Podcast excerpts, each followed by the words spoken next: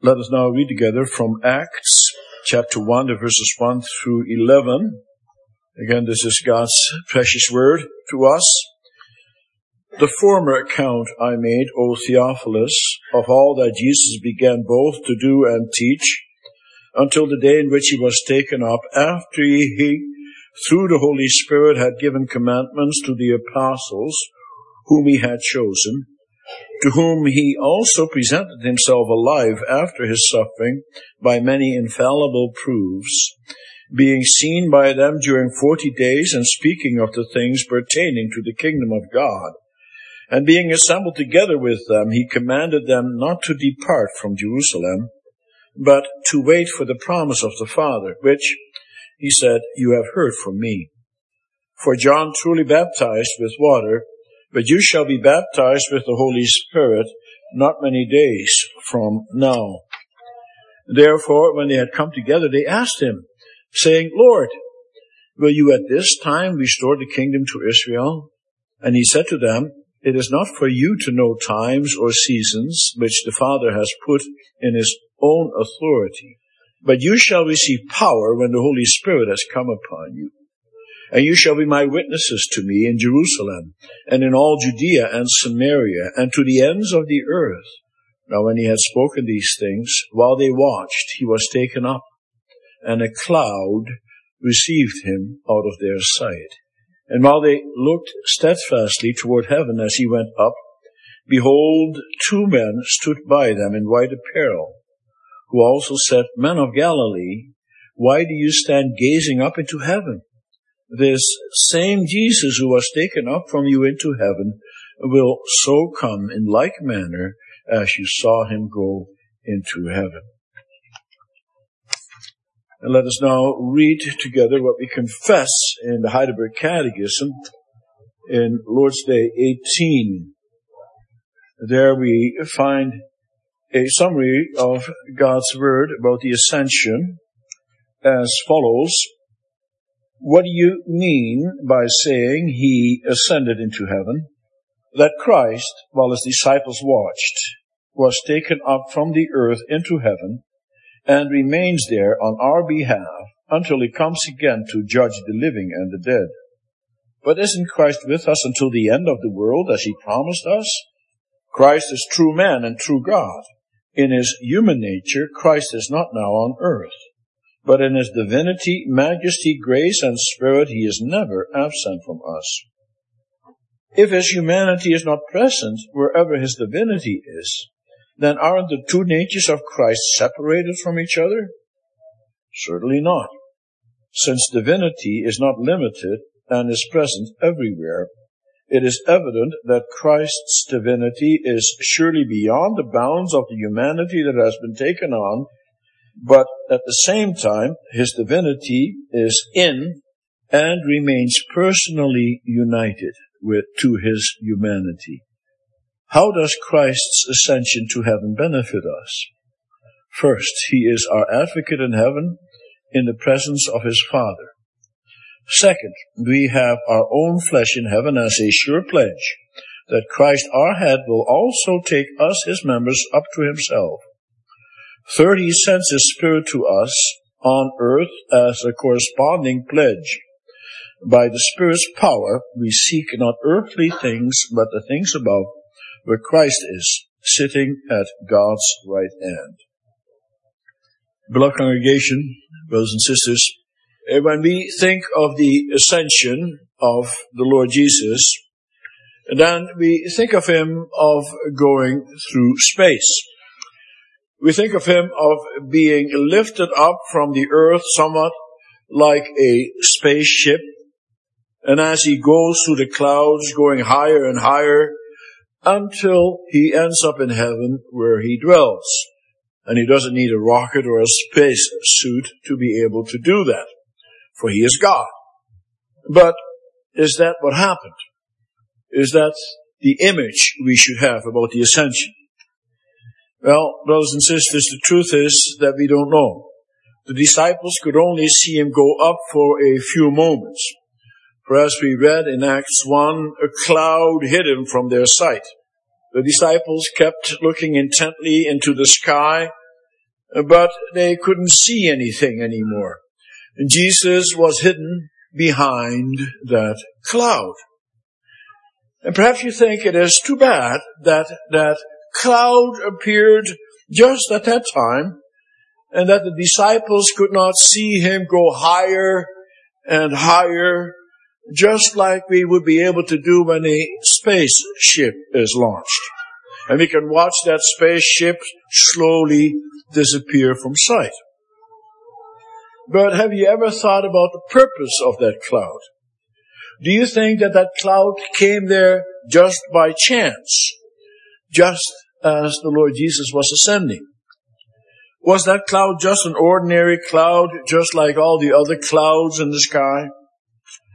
No doubt that cloud would have looked like any other cloud. And yet, there is something very special about that cloud that appeared at the time of the ascension.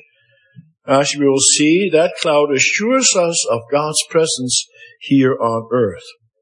And that's also the theme for this afternoon's worship service.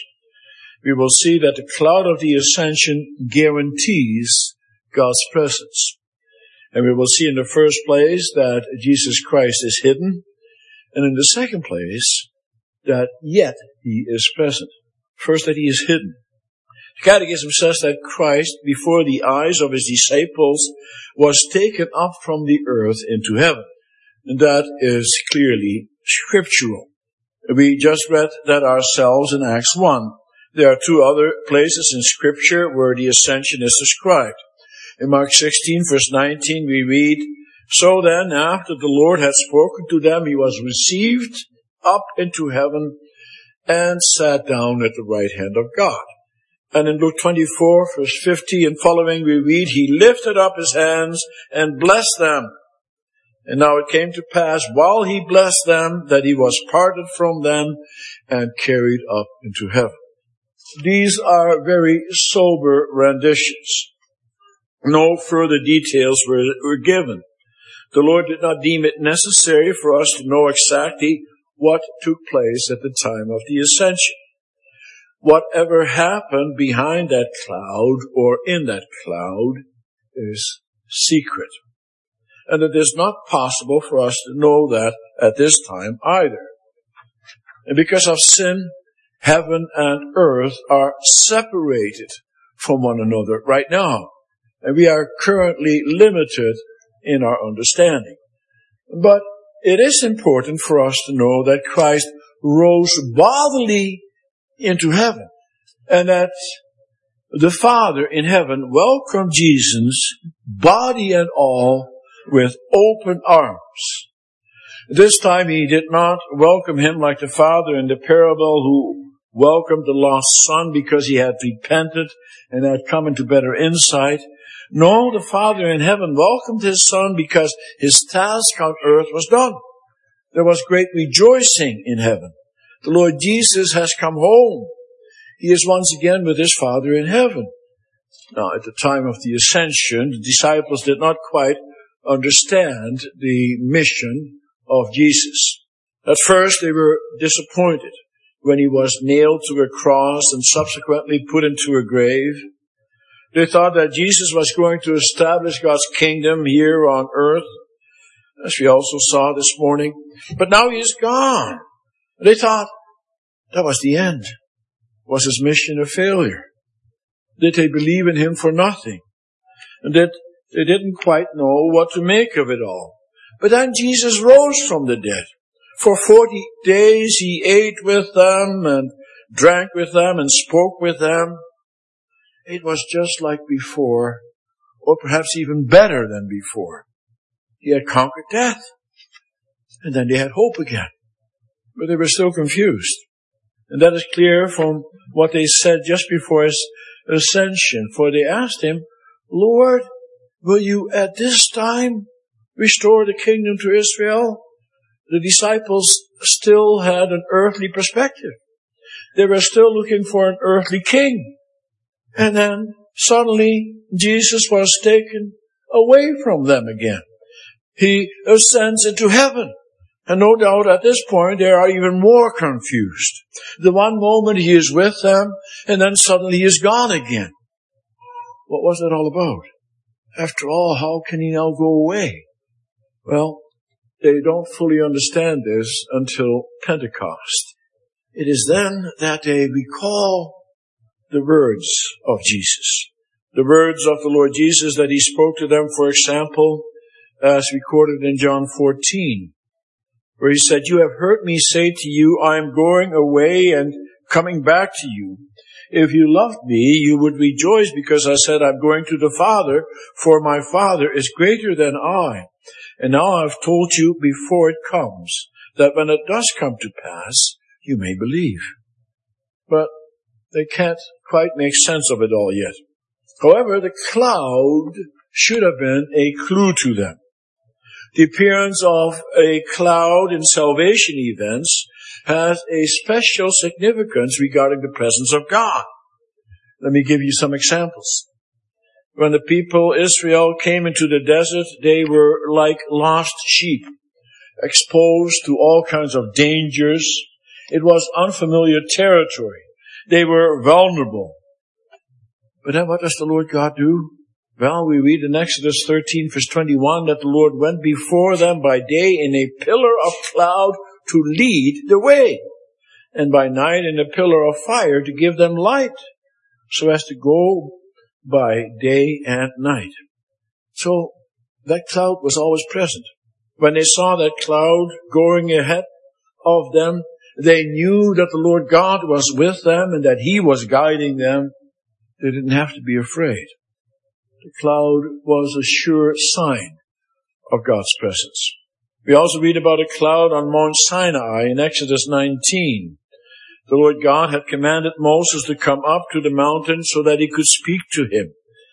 And then God said to Moses, Behold, I come to you in the thick cloud, that the people may hear when I speak with you and believe you forever. And further, we read in verse 18, Mount Sinai was completely in smoke because the Lord descended upon it in fire. Its smoke ascended like the smoke of a furnace, and the whole mountain quaked greatly. The Almighty God, the creator of heaven and earth, made his presence known here on earth in the cloud. Because of our sins, we cannot see him. The Israelites couldn't either. But they know that He is there. In the cloud. He is that Almighty God who hides in the cloud and who makes a covenant with His people. Why? Because He wants to show how much He cares about them and how dearly He loves to be near them in spite of their sins. Later on, the Lord God also wants to make His presence known in the cloud above the tabernacle of the tent of meeting. You can read about it in Exodus 40. First, he gives all kinds of instructions about exactly how the tabernacle had to be constructed and what it had to contain. And then, once that work is done, the tabernacle is erected. And then the high point is reached when the Lord God made his presence known in the cloud. Listen to what it says in Exodus 40, verse 34 and following. The cloud covered the tabernacle of meeting and the glory of the Lord filled the tabernacle. And Moses was not able to enter the tabernacle of meeting because the cloud rested above it and the glory of the Lord filled the tabernacle. God is within that cloud and therefore his glory is also present. We also read from Matthew 17. There also the cloud of God's presence is mentioned. The Lord Jesus took Peter, James, and John, the brother of James, with him on a high mountain. And on that mountain, Jesus was transfigured before them. His face shone like the sun. Suddenly, Moses and Elijah appear and talk with Jesus. And as they talked together, a bright cloud overshadowed them. And a voice from the cloud was heard. It's the voice of God. He says, this is my beloved son with whom I am well pleased. Listen to him. As they hear the voice of God, the disciples become terrified and they fall face down to the ground. But they realize that God is among them. However, they do not have to be afraid. Jesus is still with them. The cloud is gone and Elijah and Moses are gone, but Jesus is still there. You know, same thing happened on Ascension Day. Then they also see the cloud. But Jesus disappears into that cloud. He is no longer among them. As I said, we don't know exactly what happened in that cloud, but we do know that at that moment he took all the glory that he had with his Father in heaven before he descended. And it is impossible for man to see God in all his glory in our sinful state. As the scriptures say, it is impossible to see God and live. Yet, that doesn't mean that he is now no longer with us. The cloud is the cloud of God's presence. That cloud indicates that God is with us even right now. That's what the ascension is all about. Although Jesus rose into heaven, he is still among us. He is hidden behind the cloud, yet he's very nearby. And that's exactly what we confess in the Heidelberg Catechism. We read there in answer 47 that with respect to his human nature, he is no longer on earth. But with respect to his divinity, majesty, grace, and spirit, he is never absent from us.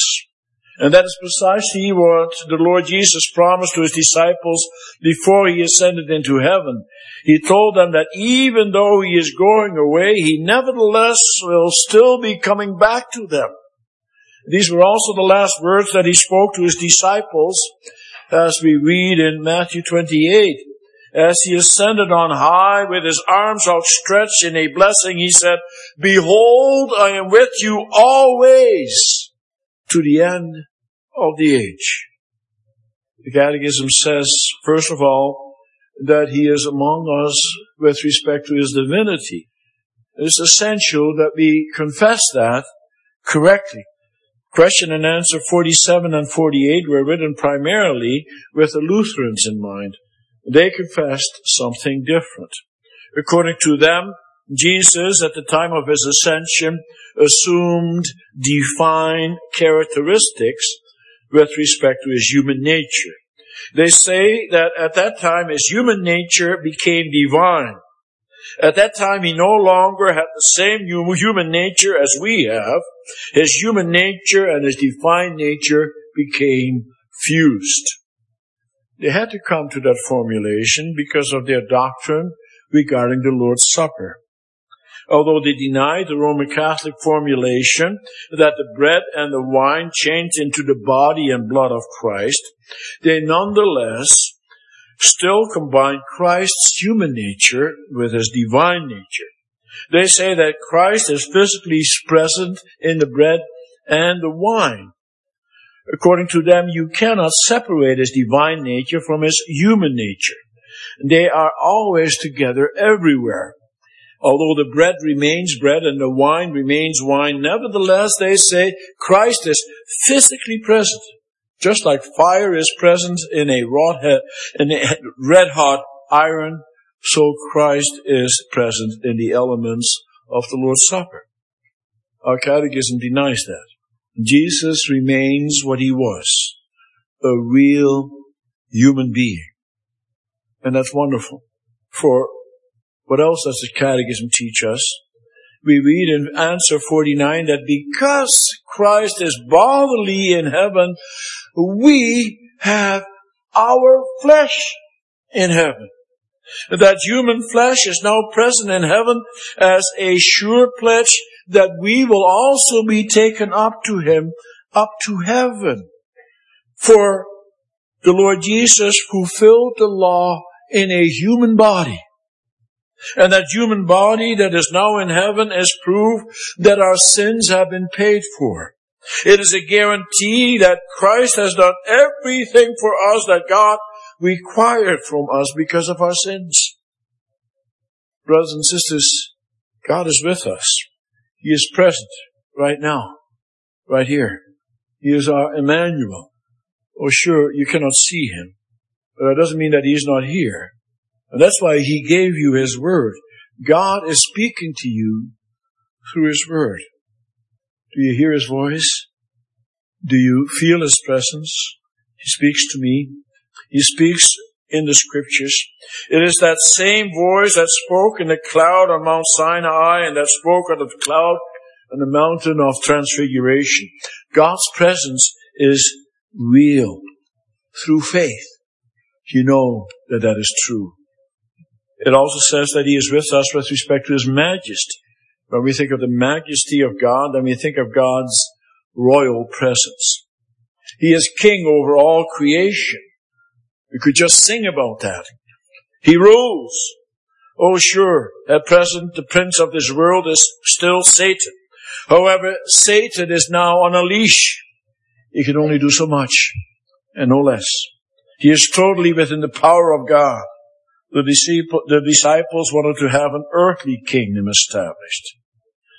That's not why the Lord Jesus came.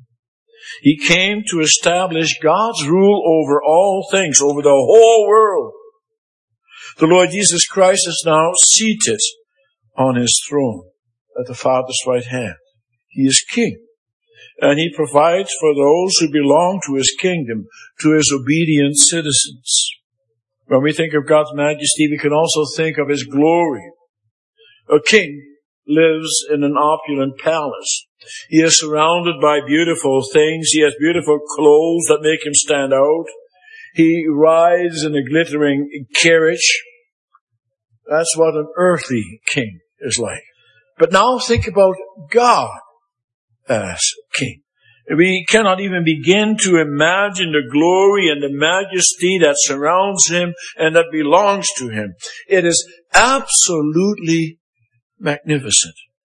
Oh sure, right now it is still mostly hidden behind the clouds, but nevertheless, we can have a glimpse of His glory now already. Look at creation all around you. Isn't it beautiful? It's spring. We see already flowers coming. We see the leaves on the trees. We see how God replenishes the earth. We see the beauty of creation. You ever take time out to enjoy nature?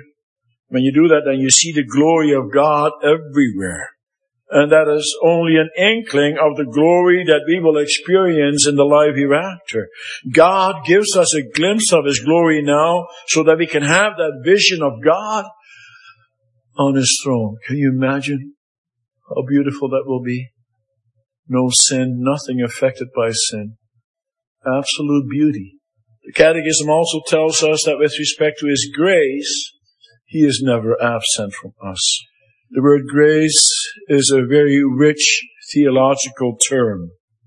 God's grace has to do with His mercy and compassion. It has to do with His loving kindness. And that is why His face shines upon us. He looks favorably, favorably upon us in spite of our sins. And that grace is shown especially through the Lord Jesus Christ who died for our sins, but who rose again on the third day and who then ascended into heaven, but who never left us alone.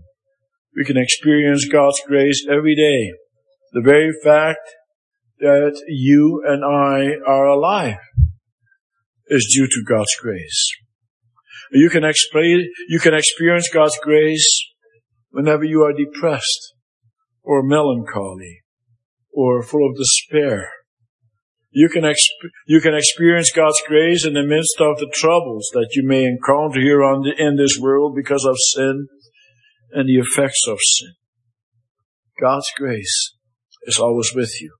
And that grace is with you only because of the ascension of the Lord Jesus Christ. Because God hands out his gifts to you and me from there. And then finally the catechism says that he is with us always with regard to his spirit. In John 16, Jesus said to his disciples that he is going to go to him who sent him. And he says to them, But because I've said these things to you, sorrow has filled your heart. Nevertheless, I tell you the truth, it is to your advantage that I go away, for if I do not go away, the helper will not come to you. But if I go, I will send him to you. The word here used for helper is the Greek, Greek word paraclete. It's hard to translate. Often the word is also rendered as comforter or counselor. In answer 49, God's Spirit is referred to as a counter pledge or as a corresponding pledge, as your translation has it.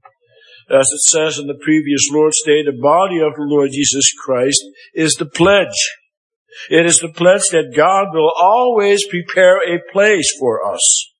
He has his flesh in heaven as a guarantee that God will also allow us to come to where he is.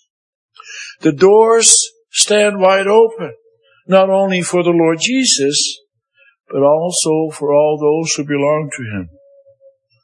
That pledge is like a wedding ring. The husband gives something of himself to his wife, and the wife to her husband, to indicate that the promises that they make on their wedding day are genuine. Well, we have our flesh in heaven. That's something that belongs to us. The flesh is now with God in heaven. But now God also sends us something as a pledge. He sends us His Holy Spirit. God's Spirit may now dwell in us bodily because we are now temples of the Holy Spirit. And it is because of God's Spirit in you and me that we are here in this church building right now. And it's because of God's Spirit that you know that you are a child of God.